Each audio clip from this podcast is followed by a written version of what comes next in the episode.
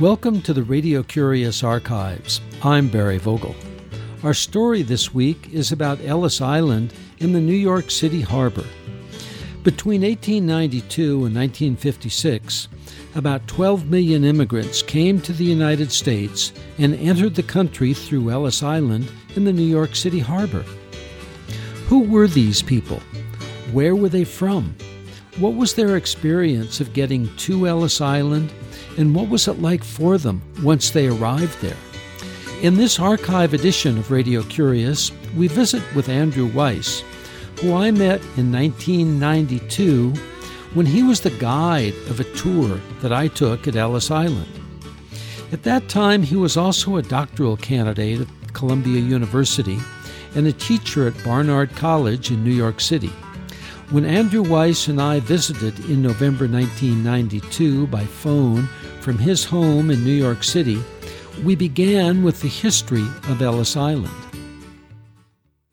Ellis Island was opened up in New York Harbor in 1892, and uh, it operated until about 1956 uh, when the federal government finally closed it down. But it was primary years of operation were in the heavy years of American immigration uh, between about 1892 and uh, exclusion and restriction in 1924. Uh, How many people came through Ellis Island? About 12 million in those years. So, would, would it be fair to characterize immigration as an industry during that period of time?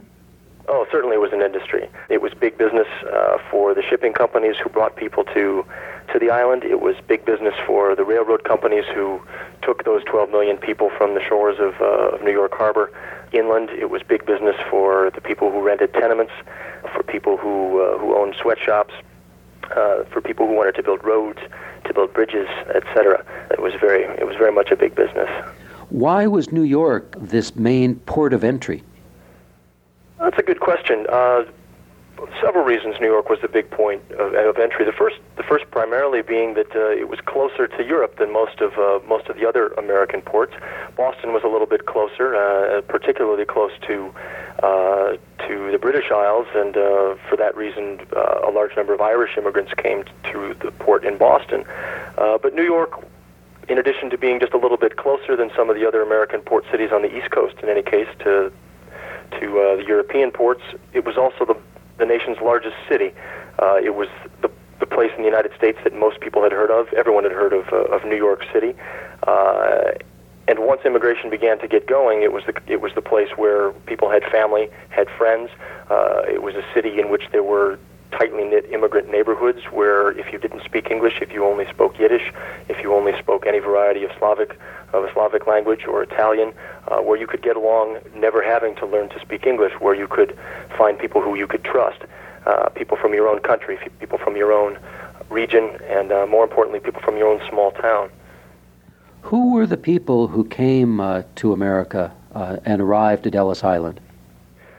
Well, the people who came to, to Ellis Island after uh, after 1892 uh, were predominantly Europeans.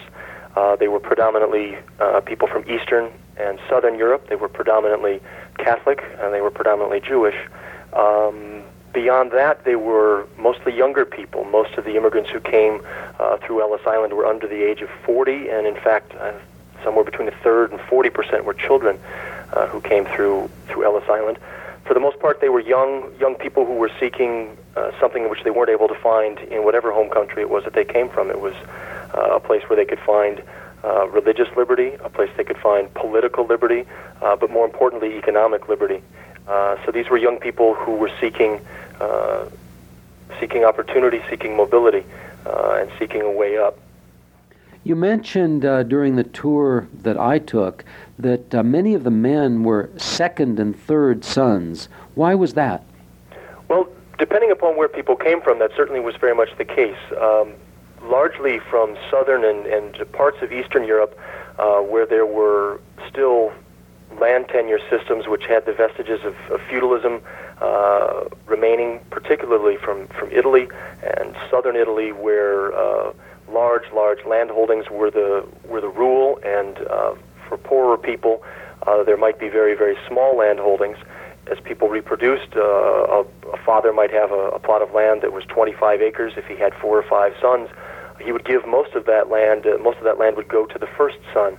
Those second and third sons, as they began to be pushed pushed from the land, uh, had to go someplace, and particularly from Italy uh, in the later part of the 19th century and the first two decades of the 20th century, several million people, young men, young women, left the farms of, of Sicily, of Calabria, of Basilicata, uh, and began a, a mass migration uh, which took them not only to the United States, but which took them to Brazil, uh, which took them to Argentina, and any place where they thought that they might be able to either make enough money to come back and purchase land of their own, or where they thought that they might ultimately stay because there wasn't the opportunity to, to have any sort of mobility uh, where they had come from. You're listening to a 1992 archive edition of Radio Curious with Andrew Weiss, who was then a New York City tour guide at Ellis Island. We're talking about Ellis Island, its history, who came there, and what happened to them when they arrived. This is Radio Curious. I'm Barry Vogel. Once people boarded the ship, and actually, I guess before we talk about what it was like on shipboard, tell us how they went to the point of departure in Western Europe and what it took to get the ticket, what kinds of things they had to give up. Well, it depended where you came from in Eastern Europe, but one of the primary things about the, the late 19th century immigration and the vast size of it, the between about 1860 and 1920, some 22 million people immigrated from Europe to the United States.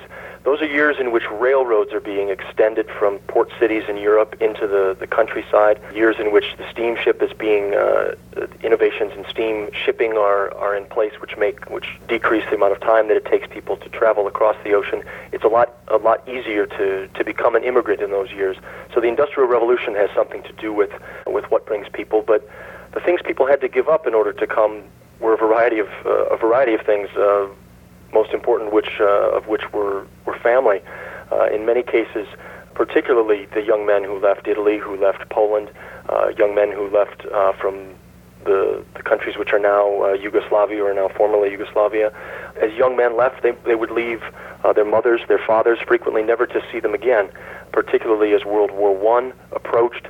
The winds of war were blowing. People knew that another war was coming. People who left in 1913, 1914 from Europe knew that they perhaps would never ever see their families again.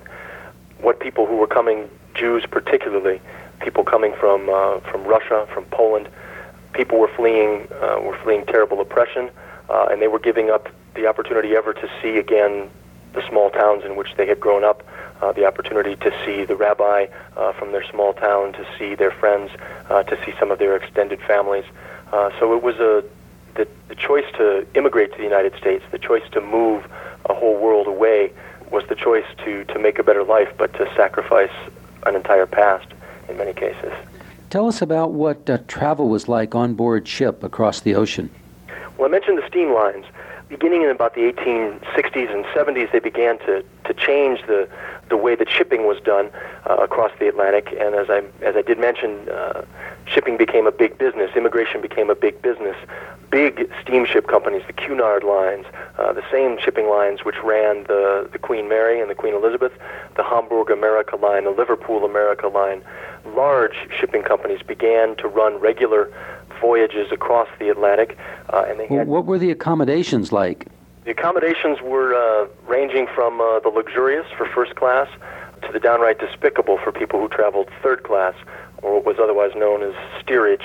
Uh, and that's the way that most of the people who came to the United States as immigrants, uh, in fact, uh, traveled. Uh, they would spend about a week uh, if they had left from northern and western Europe, uh, to as long as two weeks if they left from places like Trieste or from Naples in the Mediterranean. Mostly below ship. In heavy seas, they would spend their time in, in, in uh, cramped spaces underneath the decks where their bunks were, were stacked three high uh, where there were nothing but the but the, the very small portholes to allow in light or otherwise to allow in fresh air. People cried. People were seasick for a week at a time. People frequently were uh, uh, were sick uh, from uh, from carrying other diseases and, uh, and things of this nature. So it was really a, could be a very terrible experience for uh, for people.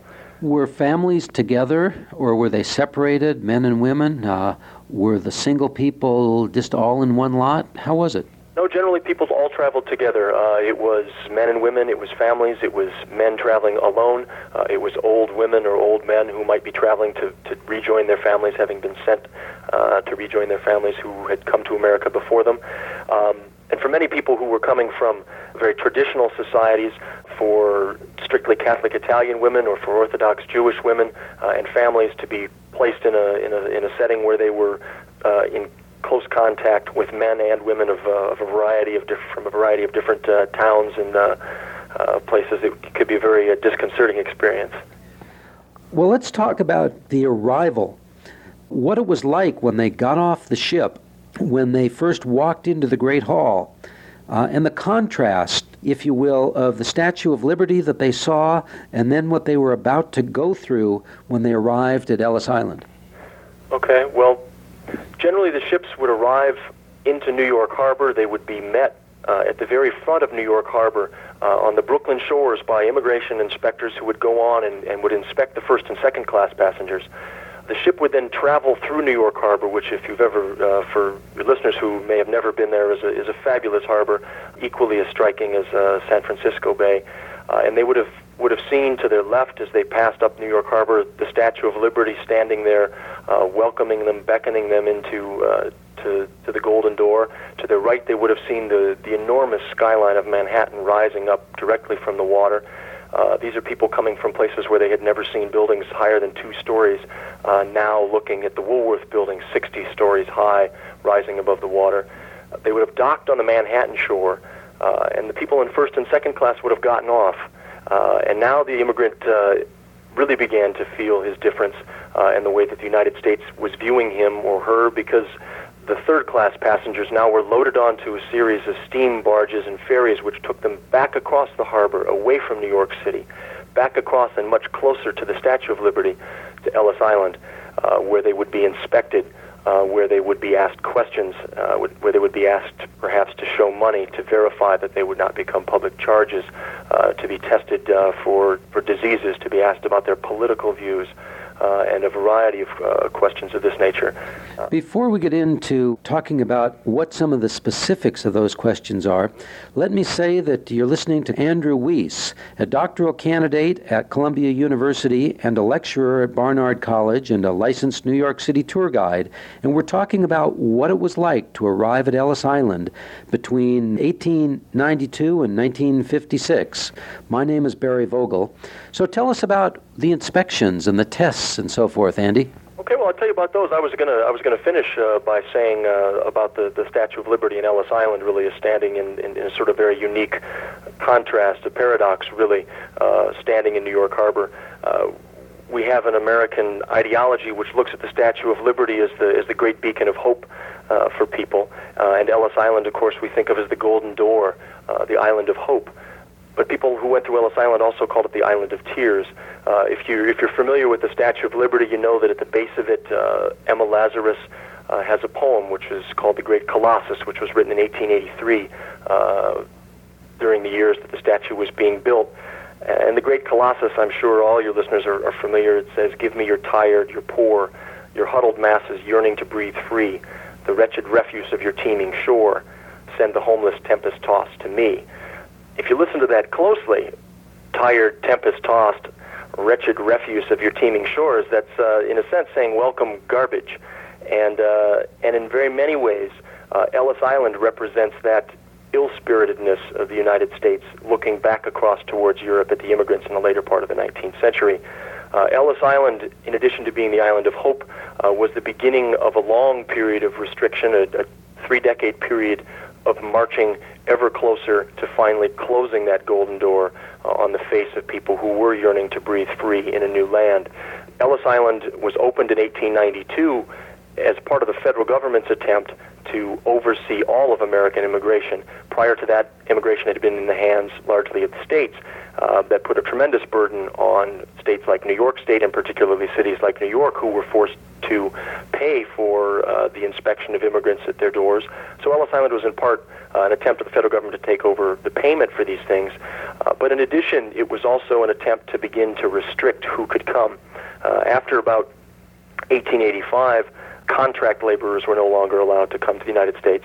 Uh, and, and of course, the most important early restriction on immigration was, uh, was in 1882, was what was called the Chinese Exclusion Act, the same years that the Statue of Liberty was being built in New York Harbor.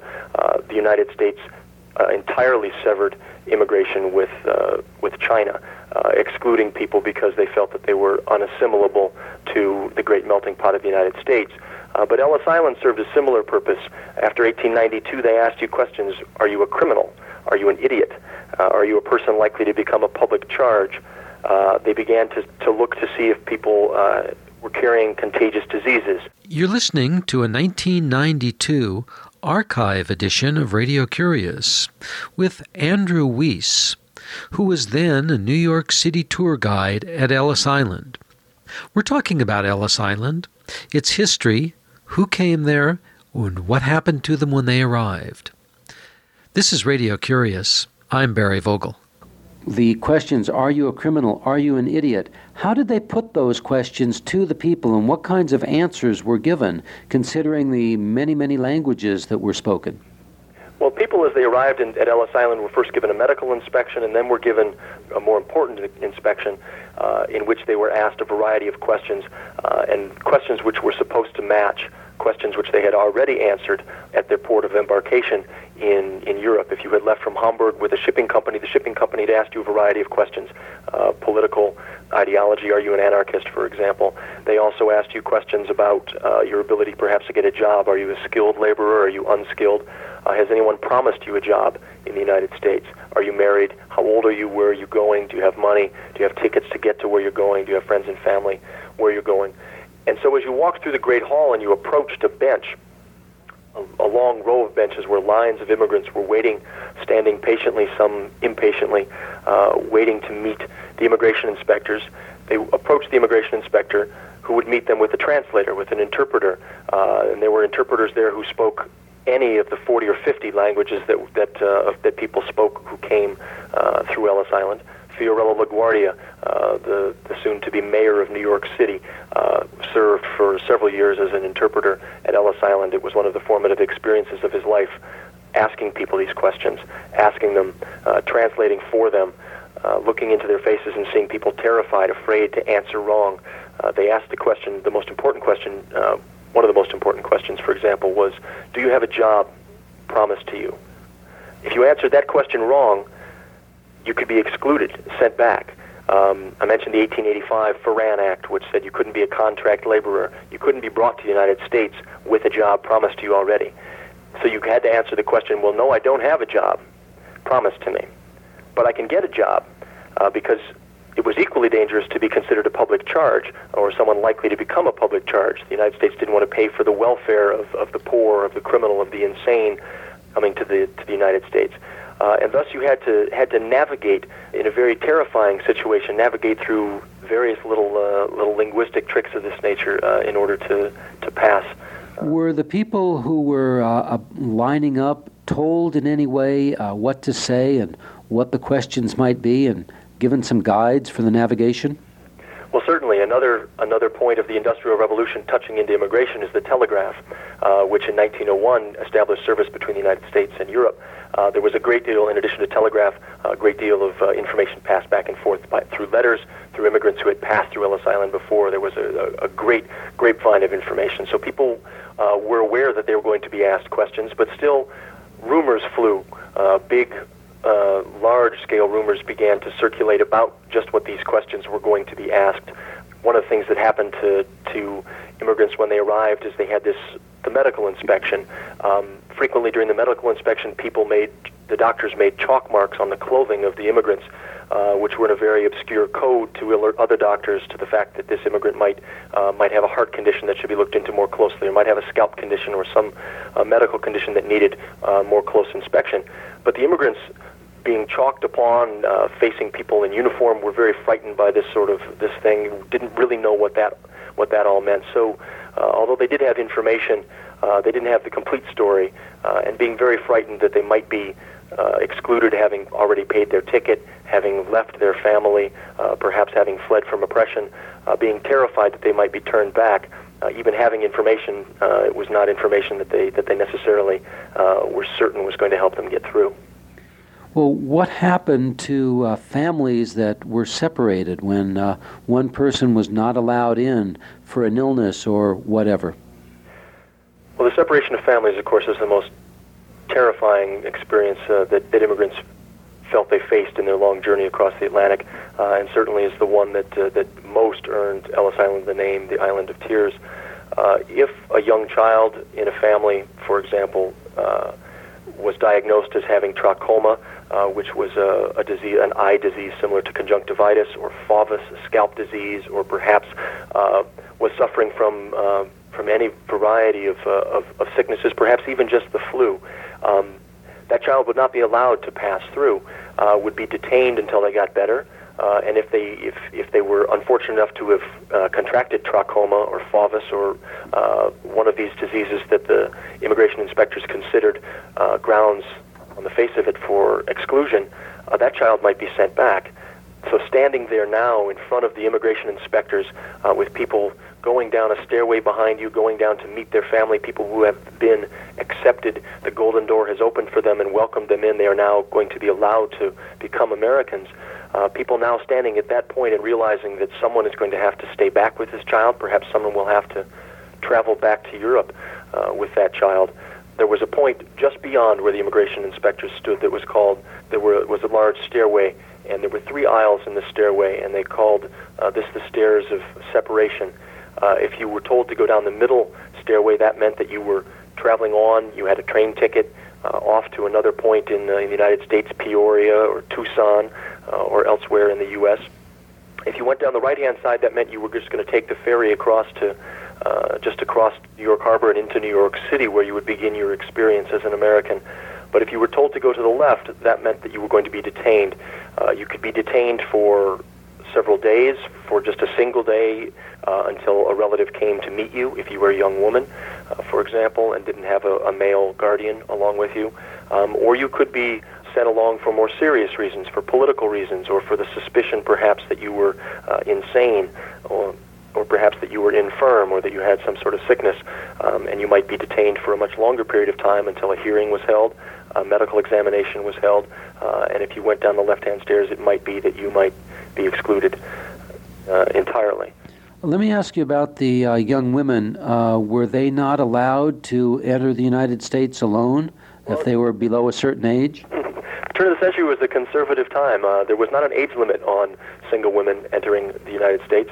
If you were single and arrived to the United States as a woman, you could not leave Ellis Island until someone, an immediate member of your family, a male guardian, or uh, or a female member of your family came to pick you up there was a great a great fear and speculation among the populace that circulated widely in the yellow journalism of the day uh, that there was a terrible trade in white slavery taking place, prostitution uh, across the ocean, and uh, because of this great fear, which was greatly overblown, the immigration inspectors were very careful not to allow single women to uh, to leave with men who were not verifiably members of their family that led to, to several things. One being that people, women, frequently had to wait much longer times uh, at Ellis Island waiting for male guardians, an uncle, a grandfather, a brother, a father, uh, or perhaps some nuns from a from a from a local parish uh, to come pick you up.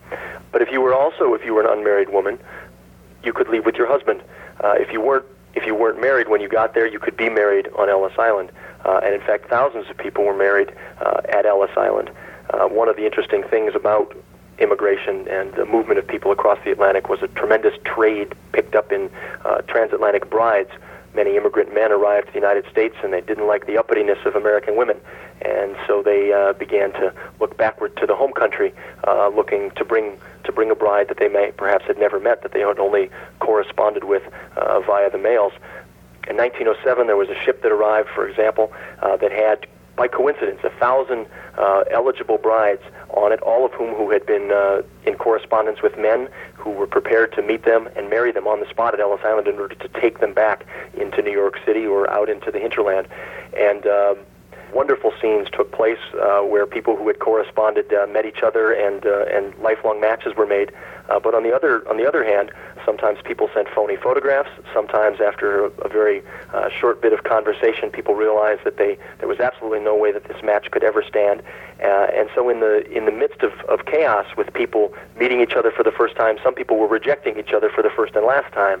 And in some cases, immigrant women, particularly who are now unmarried and standing in Ellis Island after having traveled uh, a week from their home point in the, to the to the port city, now a week across the Atlantic, need to find somebody to get them into the United States. And uh, the leftovers uh, began to talk and began to marry each other uh, on the spot at Ellis Island. So uh, a very different sort of time, um, but um, sorts of examples which uh, which give a sense of the uh, of the great desire of people uh, to come to the United States uh, in spite of all hardship or the things that they were going to have to face once they were here. Well, Andy Weiss, I want to thank you uh, for being with us. But before we conclude, if maybe you could um, take a minute um, and tell us about the other your other area of specialty, which is so different than uh, the history of Ellis Island. Uh, my other area of specialty is, uh, I suppose, you refer to my to my dissertation topic, which is uh, which is African American suburbanization uh, in the 20th century, which is rather different, but uh, but in many ways in many ways similar. My interests are are in the ways that uh, that race, that ethnicity, that different religions work in this American milieu of ours. How it is that we all somehow are able to live on the on the shores of this country without, as of yet coming to great bloodshed. And uh, and so I I have uh, been been working now for three or four years doing a doing a large a large scale project tracking the kinds of places over time that African American families have, have attempted to move outside of central cities uh, from small semi-rural towns where they built their own homes outside of places like Cleveland or Detroit or Chicago to industrial suburbs, uh, places like in your area like Richmond or Berkeley uh, or Oakland uh, well, we're just about running out of time, and, and I want to thank you very much, uh, Andy Weiss. Hey, well, thank you so much for having me. In 1992, Andrew Weiss was a doctoral candidate at Columbia University, an instructor at Barnard College, and worked as a tour guide at Ellis Island in the New York City harbor. He has shared some of the history of Ellis Island and the stories about the people for whom Ellis Island was the point of entry to the United States. In 1992, when this program was recorded, I didn't ask my guests for recommendations about books.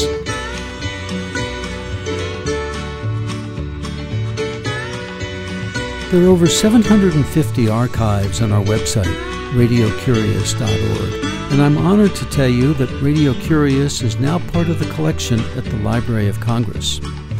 We appreciate your cards, ideas, and letters and do enjoy hearing from you. The email is curious at radiocurious.org. The postal address is 700 West Smith Street, Ukiah, California 95482. The phone is 707 621 5075. Ignacio Ayala is the assistant producer. I'm host and producer Barry Vogel. Thank you for listening.